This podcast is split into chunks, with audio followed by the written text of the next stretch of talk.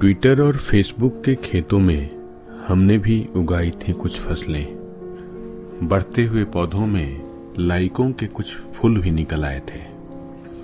धीरे धीरे कुछ फल भी निकले और फॉलोवरों की कतारें लहलहाने लगी थी। मगर इसी कश्मकश में बाकी रिश्तों में कुछ दरारें भी आने लगी थी। ट्रॉल और टिड्डों के झुंड बार बार ये आकर एहसास दिलाते कि ज़िंदगी के रास्ते आसान भी नहीं। कुछ दिनों के बाद यह एहसास हुआ कि एल्गोरिदम के मिट्टी में लहलहाते ये पौधे असल ज़िंदगी के छद्म चरित्रों की तरह थे, जो हरे तो थे, मगर मरे हुए थे। उन पे लगे हुए फल तिलस्मी कहानियों की तरह गढ़े हुए थे। वक्त गुजरा और सोशल मीडिया के उन रौनक भरे खेतों में नफरत के बीज भी बोए गए। उन नकली फूलों के भीतर कई रंगों के धागे भी पिरोए गए। प्रेम की उस नगरी में नफरत की अट्टालिकाएँ खड़ी हो गई। भीड़ के बीच कुछ लोगों की अपनी पहचान बड़ी हो गई। फिर प्यार उन अट्टालिकाओं के किनारे एक छोटी सी बस्ती की तरह पड़ा था और मैं उनके लाइक और डिसलाइकों के बीच तंग होते रास्ते पर खड़ा था। नमस्कार दोस्तों, आपके साथ कुछ सुकून के पलों को साझा करने आया है आपका दोस्त। हम, हमारी और आपकी उन कहानियों को लेकर आए हैं, जो हमारी भाग दौड़ की ज़िंदगी में कहीं खो सी गई है। आशा करता हूँ कि आप भी हमारा साथ देंगे और अगर आप इन कहानियों से जुड़े हुए महसूस करते हैं तो अपनी बातों को भी हमारे साथ कमेंट के ज़रिए साझा करेंगे। आइए इसी के साथ शुरू करते हैं अपना पहला एपिसोड। दोस्तों, ज़िंदगी एक दौड़ की तरह हो गई है। और कभी कभी ऐसा लगता है कि हम सब किसी चीज़ को पाने के लिए हज़ारों ख्वाहिशों के बोझ अपने कंधों पर लिए किसी न किसी दौड़ में शामिल हैं। इस दौड़ में हम सब कभी कभी अपने वर्तमान को जीना भूल जाते हैं। एक समय ऐसा आता है कि हम अपनी ज़िंदगी की तीव्रता को जाने अनजाने में इतना बढ़ा लेते हैं कि अनुमान लगाना हमारे लिए मुश्किल होता है कि हम किसी पड़ाव पर ब्रेक कैसे ले सकते हैं। जबकि ये छोटा ठहराव हमारे लिए बहुत ज़रूरी होता है और कभी कभी हमारे लिए जीवनदायी भी होता है। दोस्तों, ये समझना भी ज़रूरी है कि इस भागती हुई ज़िंदगी में पॉडकास्ट शुरू करने की हमने क्यों सोची? आखिर पॉडकास्ट ही क्यों? तो इस बात का उत्तर भी हमारी इस चर्चा में छुपा है।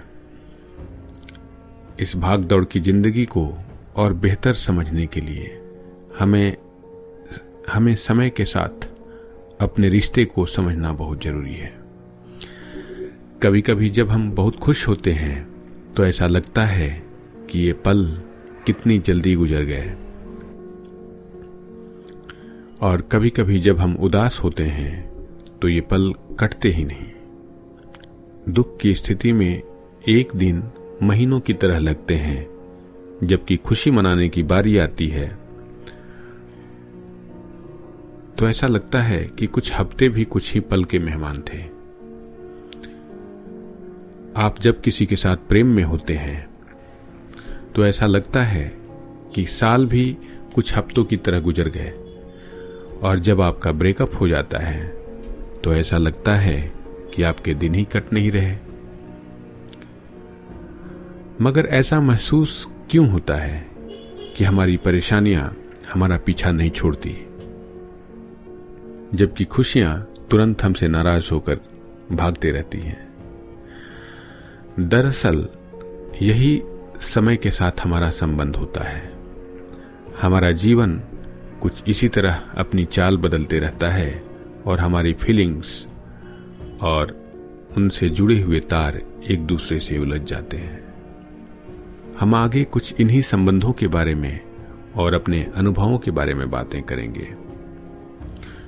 प्रसिद्ध वैज्ञानिक आइंस्टाइन समेत कई वैज्ञानिकों तथा मनोवैज्ञानिकों ने समय के साथ मानव के संबंधों की व्याख्या की है।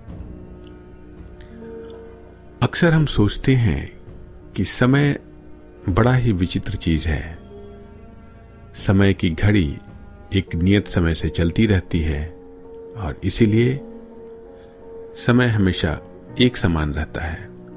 लेकिन आइंस्टाइन ने यह प्रमाणित कर दिया कि समय की रफ्तार कई चीज़ों पर निर्भर होती है। अब इसको दो अलग अलग स्तरों पर समझा जा सकता है। पहला स्तर ये कि समय के साथ हमारे इर्द गिर्द घटित होती चीज़ों को हम कैसे देखते हैं? या दूसरे शब्दों में यूँ कहें कि हमारा मस्तिष्क समय को कैसे प्रोसेस करता है?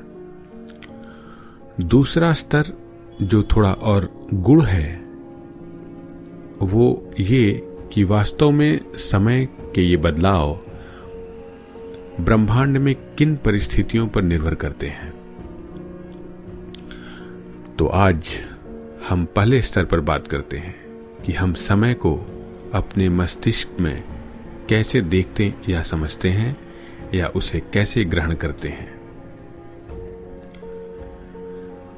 आपने ऐसा महसूस किया होगा कि जब आप आठ साल के या उससे कम के रहे होंगे तो आपके दिमाग में एक महीने सालों जैसे लगते होंगे।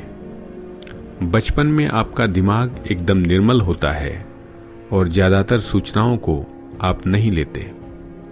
आपके दिमाग में ज़्यादा विजुअल मेमोरी या दृश्य संग्रहण क्षमता होती है।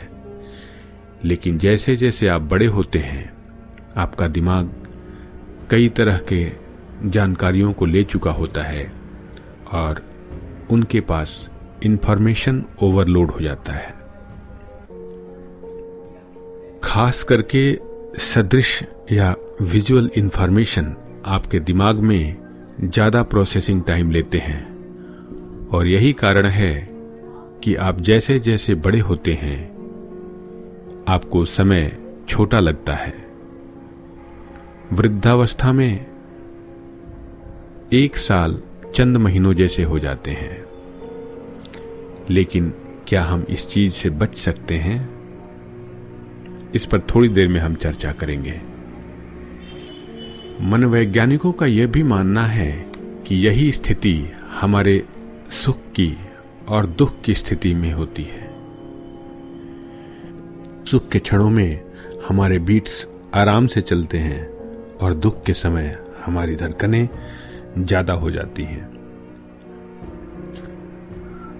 हम पता नहीं, तेज़ी से बहुत कुछ सोचना शुरू कर देते हैं।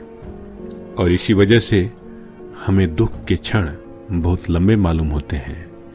लेकिन अब हम वापस आते हैं उसी सोशल मीडिया वाली बात पर। क्या हम इस इंफॉर्मेशन ओवरलोड से बच सकते हैं?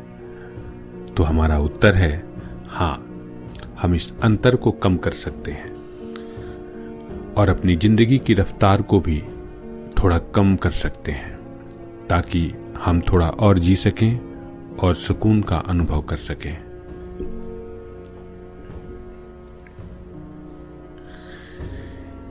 इसका पहला मंत्र है त्याग।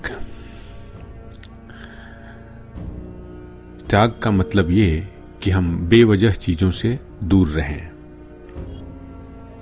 टीवी में बिना सिर पैर की बातें देखने में समय जाया न करें। सोशल मीडिया की एडिक्शन से दूर रहें। देखने से ज़्यादा सुने। अच्छा संगीत, अच्छे पॉडकास्ट और नियमित रूप से ध्यान लगाएँ ताकि आप अपने विचारों को और शुद्धता दे सकें। दूसरा मंत्र प्यार का है। अपने परिवेश में अच्छी और पॉजिटिव चीज़ों को रखें। प्रकृति से प्यार करें। अपने परिवेश में लोगों से प्यार करें। ज़्यादा से ज़्यादा प्रेम आपके मस्तिष्क की गंदगी को साफ़ रखती है और हमें सात्विक जीवन जीने का रास्ता देती है। तीसरा मंत्र बैलेंस बनाने का है। धीरे धीरे चलें। और अपने स्वास्थ्य पर ध्यान दें। स्वस्थ शरीर आपके जीवन को सुखमय बना सकता है। दोस्तों, अगले एपिसोड में हम अपने पहले मंत्र से संबंधित व्यक्तिगत जीवन की बातें शेयर करेंगे। कुछ दिलचस्प बातें जो आपके अपने जीवन से जुड़ी हुई होंगी। और मैं एक कहानी भी लेकर आऊँगा, जो मेरी मनपसंद कहानी है। इसी के साथ मैं आपसे विदा देता हूँ। आप सब अपने अनुभवों को हमारे साथ साझा कर सकते हैं अपने कमेंट के ज़रिए, और हम आपके विषयों पर कुछ दिलचस्प कहानियाँ शेयर करते रहेंगे। धन्यवाद।